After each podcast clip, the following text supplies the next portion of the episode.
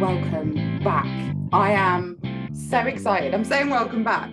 There's been other podcasts on, but this is the first solo episode I've done in so long, and I'm so excited to get into it. So I must say thank you to the person who's going to remain anonymous that sent me a DM that really inspired this episode.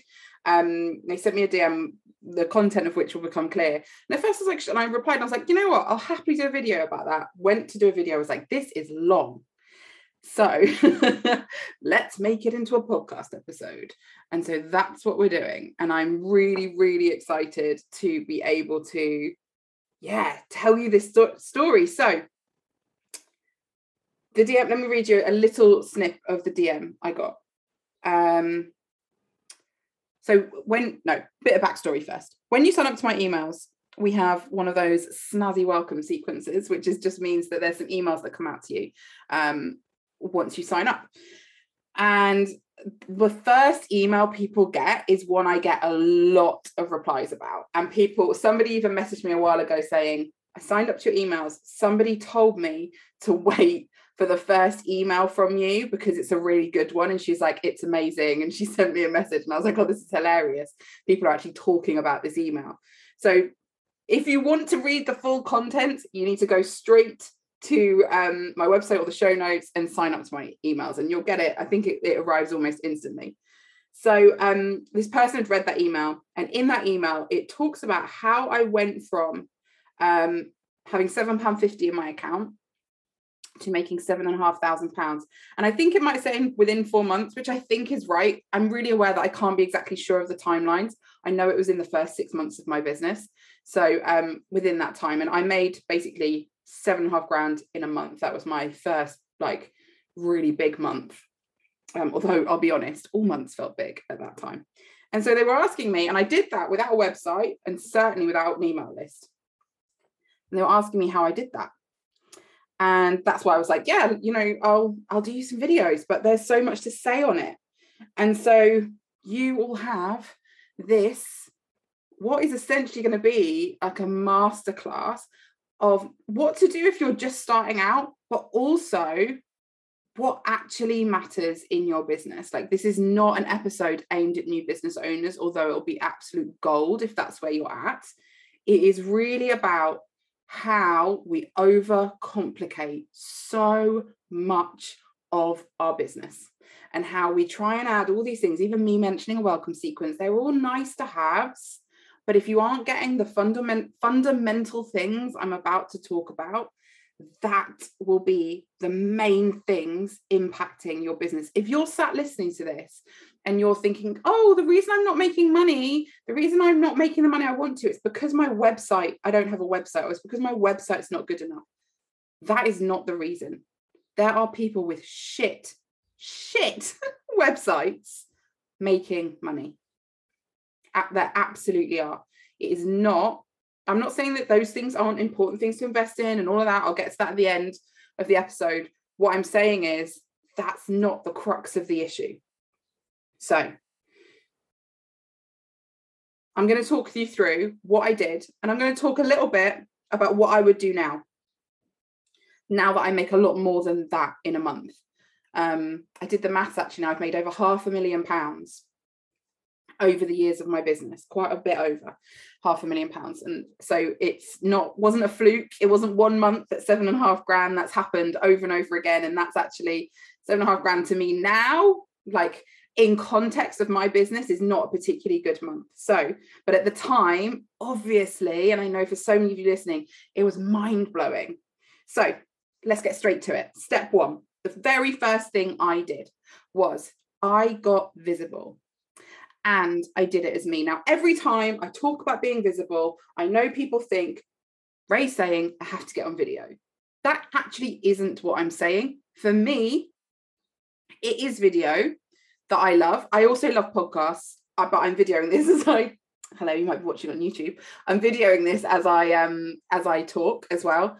I I just love speaking. That is a way that I am able to communicate who I am and my message really um is a better word than well um yeah just in, in an impactful in a powerful way that works for me but when i say visible What I mean is that you are showing up as visibly who you are. That can be in written word. It could be if you are someone who makes things, if you're um, if you create products, if you curate products. It could be in the way that you choose those things. You know, like somebody's home can be visibly them, right? It's not just that you get to see them, it's like your clothes can be visibly you because they are a part of you, they express who you are. And so, yeah, it could be in the way you write stuff, it absolutely could be video. I do think video is a really easy way to do it. I know a lot of us get hung up on it.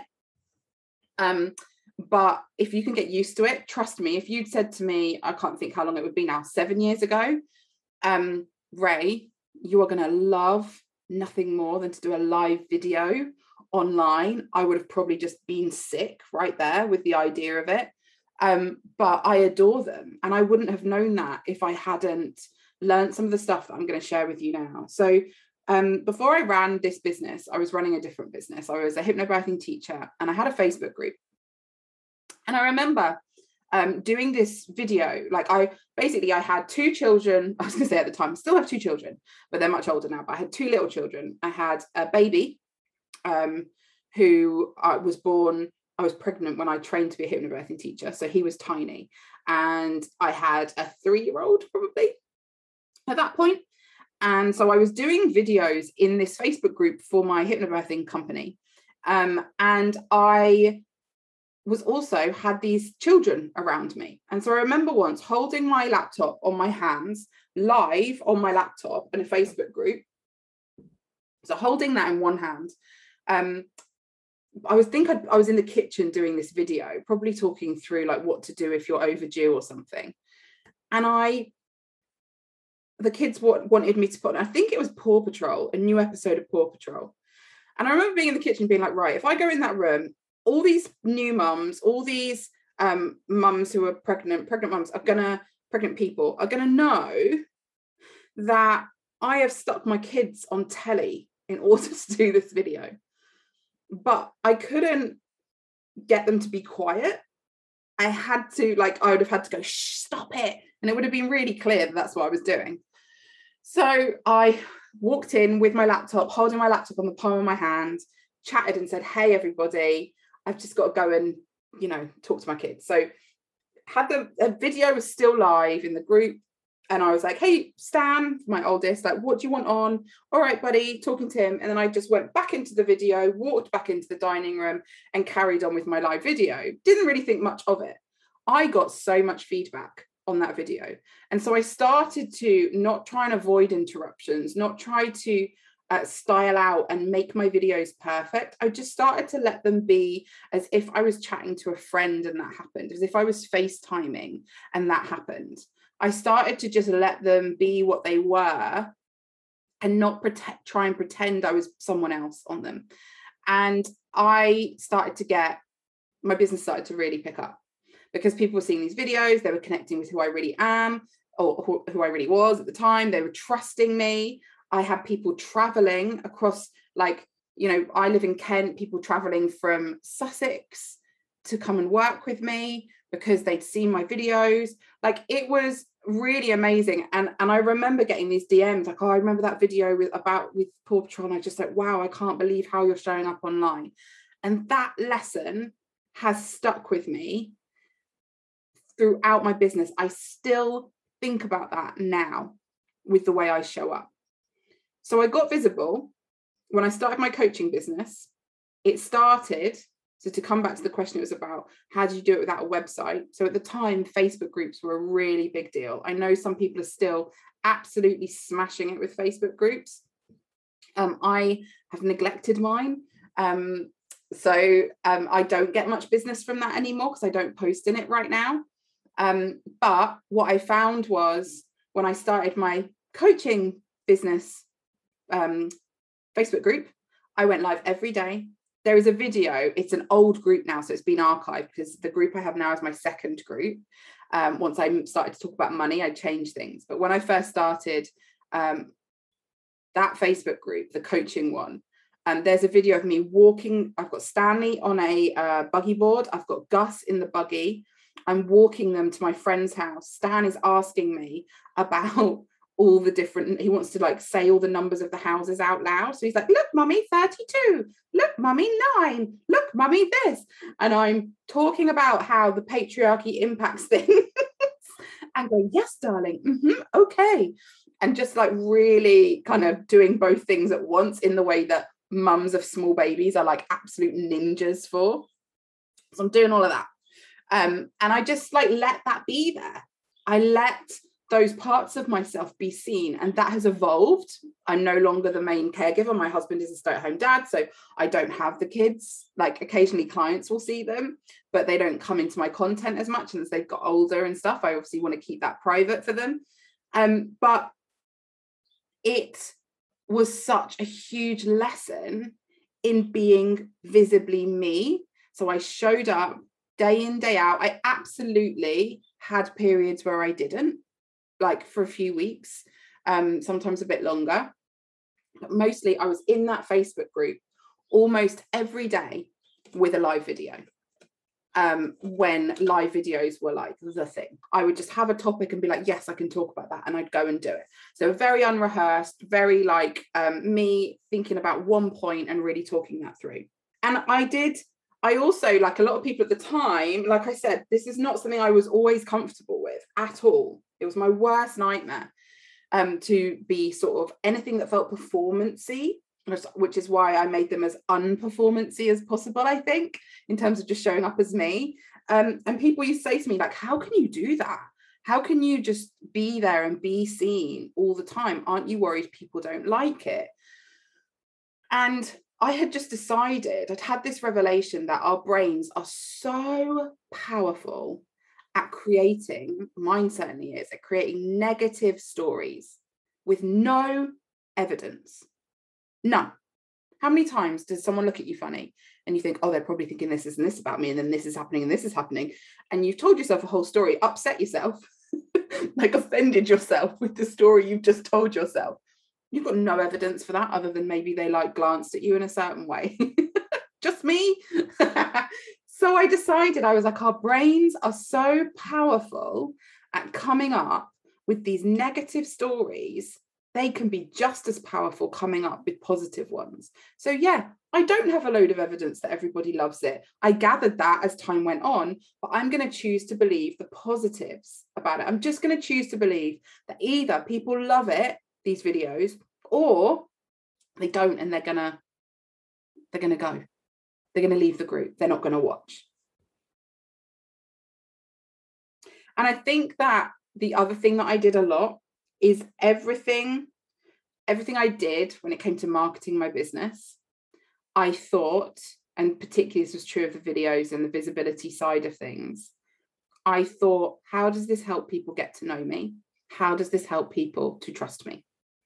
That was so I would run any decision I made in terms of the sort of thing I was doing, the sort of lives, if I was offering workshops, whatever I was doing, I would run it through that filter. And so actually, I had something which I teach a lot. We talk about this in my courses a lot in Sell That Thing, in Plenty. I had alternate an alternative marker of success. The alternative marker is is this allowing people to get to know me? Is this allowing people to trust me? It wasn't just, will I sell anything off the back of this? Am I making money off the back of this? It was a wider thing. And I think it's really important to remember we don't make content for people to like it. We make content um, and we show up and we market our work as much to repel people as we do to attract people. And I will say that I'll probably they'll probably put that on my tombstone. Like I I will not stop saying you do not make content for everyone to like it. That is not the point. You make content to attract the right people to your work, which means you have to repel the people that aren't a good fit. And I've always actively repelled, on purpose repelled, as much as I have aimed to attract people you know i understand that sometimes people are going to be like Ugh. i don't know what people think but you know whatever they think about can't stand her and her headscarves or whatever it was I don't know. Um, and that's fine. That's fine. Um, okay, number two. Number two. Hang on, before I go into number two, I just want to think. So if I was doing this today, what would I do? The same, but it would be reels and it would be longer videos and I'd be on TikTok and I'd be doing it that way. If you are someone who video is less of a thing, podcasts, write posts, get like write blogs and get it on Pinterest. Like I understand that Instagram isn't all there, but equally you don't need a massive following to make money. And actually, I haven't made that a point, but that was my big lesson in my early parts of my business. Like, you do not, I made 94 grand my first year, and I had certainly a, a Facebook group of way under a thousand, possibly under 500 people. I know when I had this seven and a half grand month, I think I had about three to 400 people in the Facebook group at that time you don't need a huge following. Okay, so number two, I sold. And by that, I mean, I probably waited a little bit while I set up the group, but I know I went in and offered stuff quickly, really, really quickly. Um, I was having coaching at the time, and I'm pretty sure that person encouraged me to do that. Um, but what I will say, my very first offering, I remember it really well. I think it was called Mindset Magic. And that very first offering, not only did it, did I not sell any, not only that, no one even liked the posts. I think I only posted about it twice in the group and then I ran away.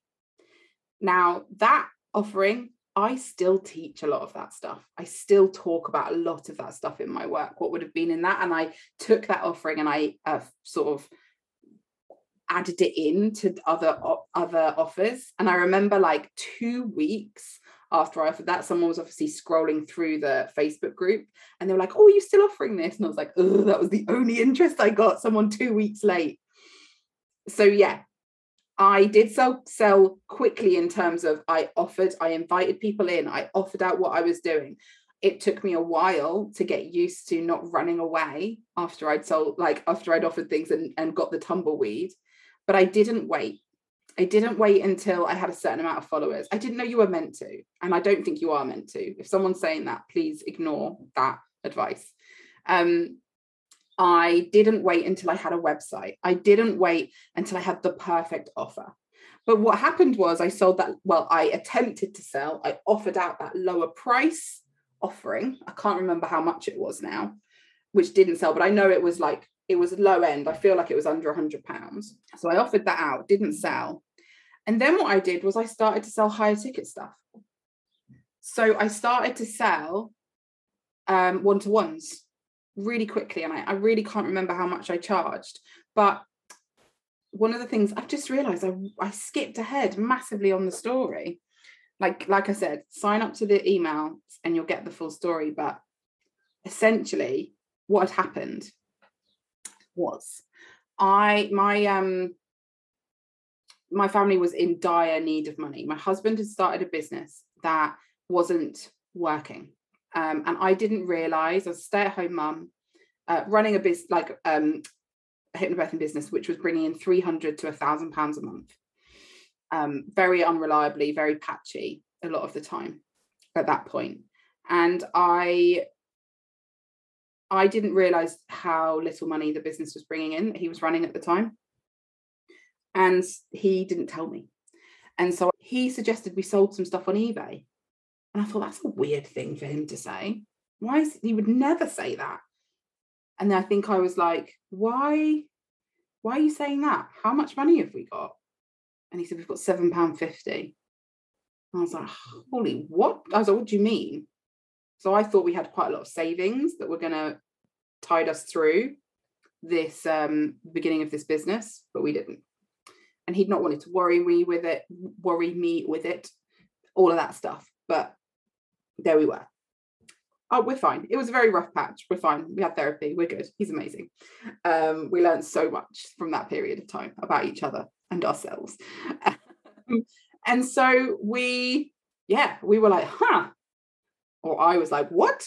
and I hadn't been, so to be really clear, I had been a very uh, distant member of our family when it came to finances in that I couldn't check. I pathologically couldn't check our balance. Like it really, really scared me. I hadn't checked my bank balance for years.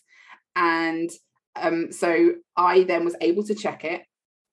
And part of starting the coaching business, it took a little while. We went on benefits, we maxed out credit cards, we borrowed from family, all sorts of things. But during that time, I started the coaching business. And so one of the reasons that I sold those higher ticket items straight away rather than waiting was because my family needed the money.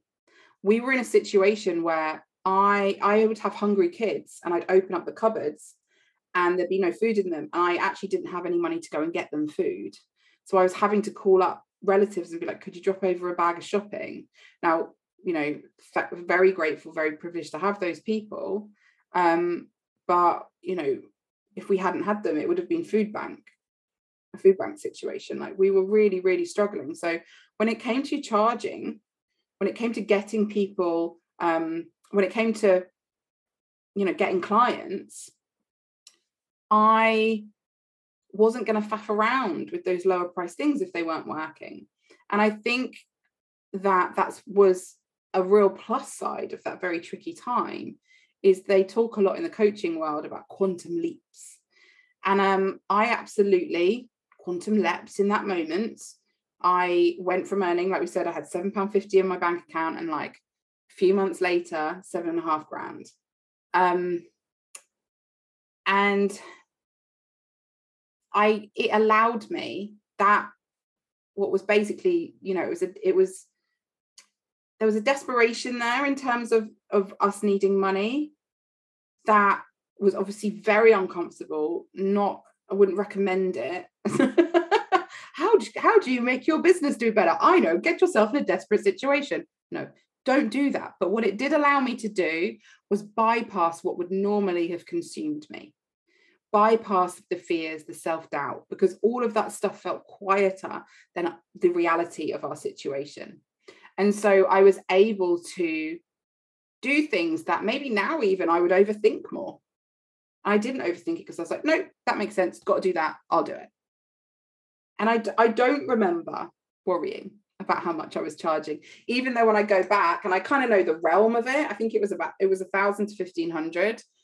When I go back and think, wow, that was bold for where you were at that time. But I built up a lovely, amazing group of one-to-one clients who pay, you know, who paid monthly, and that really sustained the business. And I think a lot of one of the big mistakes people make really is thinking that you're starting out so you need to offer low ticket group type items or or like e-courses or you know e-products when actually that's the sort of thing that you're stacking them high, selling them cheap. You need the volume in at that price. Whereas there is nothing wrong with selling a, a higher ticket item to one or two people. So when I had less people in my audience, that was okay. I only needed three sales, four sales, and that would feed my family. It was absolutely, you know, amazing. And I couldn't believe that it was the sort of work where I got to hang out with these brilliant people and coach them. I just couldn't believe that that was possible. It was it was amazing. So yeah, be really mindful of where you are telling yourself that you need to because you're new to this, you should be doing those sort of lower cost group things because actually they can be much harder to sell. Um, and that kind of bleeds into like merges into number three which was charging appropriately which i've actually mostly covered that was the third thing i did um and like i said it was it was i wasn't going to play around with those lower price things. Now i did do that. I'm a big fan of layering when it comes to making money. So once the one-to-ones were working i offered a group course and that sold out. And then i offered an e-course and that sold out. So like it was like layering them in bit by bit. Um, not everything worked. Um, the first year things worked pretty amazingly, have to say, and it was the second year where it got a bit harder. But I'm going to talk a bit about why that was in my next point. Um, but yeah, it's it's interesting to me how safety like can make us more cautious that because we when we feel at risk and unsafe as i very much did at the beginning of my business you um, are willing to take greater risks because you're already at risk whereas when we feel safe we're scared of risking that safety or even though it's and i say this all the time the key question there is asking yourself if it's the safety you actually want. Like where are you holding on to safety that you didn't choose and that you don't actually want? And where in doing that are you allowing the safety you actually want to pass you by? I think that's such an important thing to think about. Okay. And the last one number four and i used to chalk this up to naivety um, and it was only very recently i was chatting to my coach um, and it, she helped me to see that it really wasn't naivety it was more that I was less hindered by other people. So the last one was that I was able to follow my own magic more, my own instincts more. I did things like charging that amount without really knowing I shouldn't, or that there would other people would have any opinions on that. I did when I did my videos, and I only really realized this like literally years later when people said it. I never used it, and I still don't really. Oh, you know, I wouldn't introduce myself. I wouldn't say, hey, I'm Ray, money and business coach. Like, and sometimes I'll do that now, but I just didn't think about it. Um, and so people would say, oh, I just love how you're more yourself. You're not doing this sort of intro thing. And I was like, oh, if I was late, I'd say, sorry, I'm late. Like, oh my God, this was happening. I'd bang on about my fringe. Like, I'd come on camera and be like, oh, sorry, I'm just sorting out my fringe. I just didn't know that I should be anything else. It didn't occur to me. Um, and it was as it was so interesting to me because obviously, I, like I said, made that 94 grand the first year. And the second year was the first time again that I made the mistake that I have made repeatedly. I'm hoping I'm getting out of it now, where it's that feeling of I want to scale, I want to do, I want things to get bigger. And so you start, I start outsourcing my magic. Stop following my instincts start deciding i've got to do it the ways other people are doing it. I've got to dull down the ways that i naturally do things. And a lot of that first year a lot of how i leapt from seven pound fifty to seven and a half grand with no website and no email list was because i was really in tune with what worked for me really in tune with that I showed up as me because I didn't know better. I didn't know how to do it any other way. And actually, there is no better than that. You know, that's how I I jumped in and was like, huh, what? What is going on here? How is this working so well? And that's why I won't, and I really don't love it when coaches are like, do this, this, this, take step A, B, and C, and you will make six figures, seven figures because you could copy the exact steps of another coach, of another person in your industry. You could follow their exact steps and not make the money that person did because it bypasses you. It bypasses the reason people buy from you. It isn't the steps you take. There are so many different ways to make that money so many different ways. And you will find two people who've absolutely got proven, quote unquote, proven formulas that absolutely contradict each other. Both, and I, you know, believe the majority of people, both making seven figures. But what they're not talking about is the bits that are about what worked for them as people, as humans. So, what would I do now? I would do the same. I would do the same. Um, I did build my business on Facebook groups. I understand that in a lot of businesses, they're not working in the way that they used to. Although, like I said, I know a number of people absolutely smashing it with Facebook groups. I think often, you know, you can make any of the, everyone's like, oh, you've got to be on TikTok, you've got to be on this, you've got to be on that. This is dead now but there's people making all of it work. There's people making bloody, what was it called? Clubhouse work still. You know, it's about finding your people and gathering a community there. So I don't think the medium matters. But what matters is what I outlined. It's about getting visible as you who you are. It's about selling. And just think of selling as inviting people who want to work with you to work with you. Selling is not pushing, it's not manipulating, it's not taking people's money, it's inviting. That's it. So you invite them to work with you, you price at rates that work for you and what you need. Having said that, you might be somebody who's like, no, my partner earns a certain amount of money, or I'm comfortable, this is my other job, or whatever. So also be aware of like, um, I did a reel on this the other day. Like, what is the actual exchange for your work? Like, what impact does your work have? Be mindful of that. You want to match the energy of your offering to the price so that it feels good to you, but it also feels good to the people on the receiving end of that offer.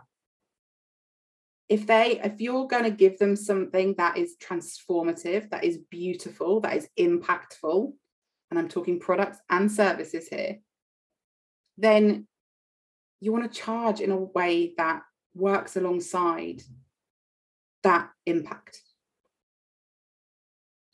So, yeah, medium doesn't matter. Get visible, sell, price accordingly, and most importantly, tap into you and what you want and what works for you.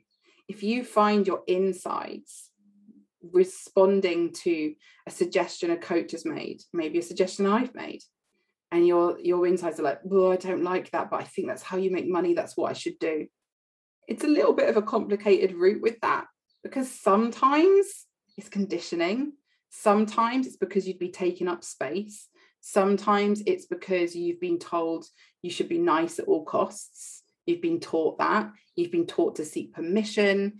You've been taught to stay small sometimes it's because what's being suggested goes against what works for you. And your gut, your body knows that. Your instincts know that. And so finding ways that allow you to be you and allow you to get people or allow people to get to know you, to trust you, hang out with you, be in your world that's a lot of where the magic is. That has been something I have noticed again and again and again in my business. How can I be me? How can I share with people my most powerful work, the most pure version of what I do that comes from me? That's where the impact lies. And where the impact lies is so often where the money you desire lies as well. So obviously, like I said, I did this without a website. I might have had a I might have had like a page. I don't know. I didn't have much. And I definitely did it without an email list. Now, would I suggest that you do that now? I definitely wouldn't suggest doing it without an email list. I'll be honest. Of all of the social media platforms and all of that stuff, podcasts you own, email lists you own. So anyone that signs up to that, giving your GDPR permission, of course, you know that no one can take that away from you in the way that we're seeing with Instagram. People aren't using it as much. That can be really shaky. So yes, build. It's like um, it's backup. Build an email list and do email them. I don't care if you're a product business or um, a, a service business. Email those people regularly. I still don't email my list as much as I would like to. I want it to be weekly without fail. And I'm still getting into that like five, six, seven years later. So it can be a work in progress. But yes, I would say to have that. But what I will say is I know multiple people, I know multiple people earning multiple six figures who don't have websites, who've done that without a website, who've used landing pages to do it. Am I therefore saying no one needs a website? No. What I am saying is, and I know, I also know from those people that a lot of them are like, oh, must get my website sorted. So they're not proposing it as a business model, but they have been able to run their business without it. Again, this would depend on your business. If you're a product based business, you could be on Etsy, you could be on various different things, but you might really need a website. But if you're a service based business, you have time. You don't need to put off being visible, selling, charging well because you don't have a website. And that's the difference. I sorted my website pretty quickly. It took me longer to do an email list, but they've got much easier than when I started. But you don't have to wait all the time. When I started, I had a Facebook group. I sold in that Facebook group. I used to invoice people PayPal links and I could, didn't how to do a payment plan or anything. So every month I would send out the invoices and I just have to wait for people to pay.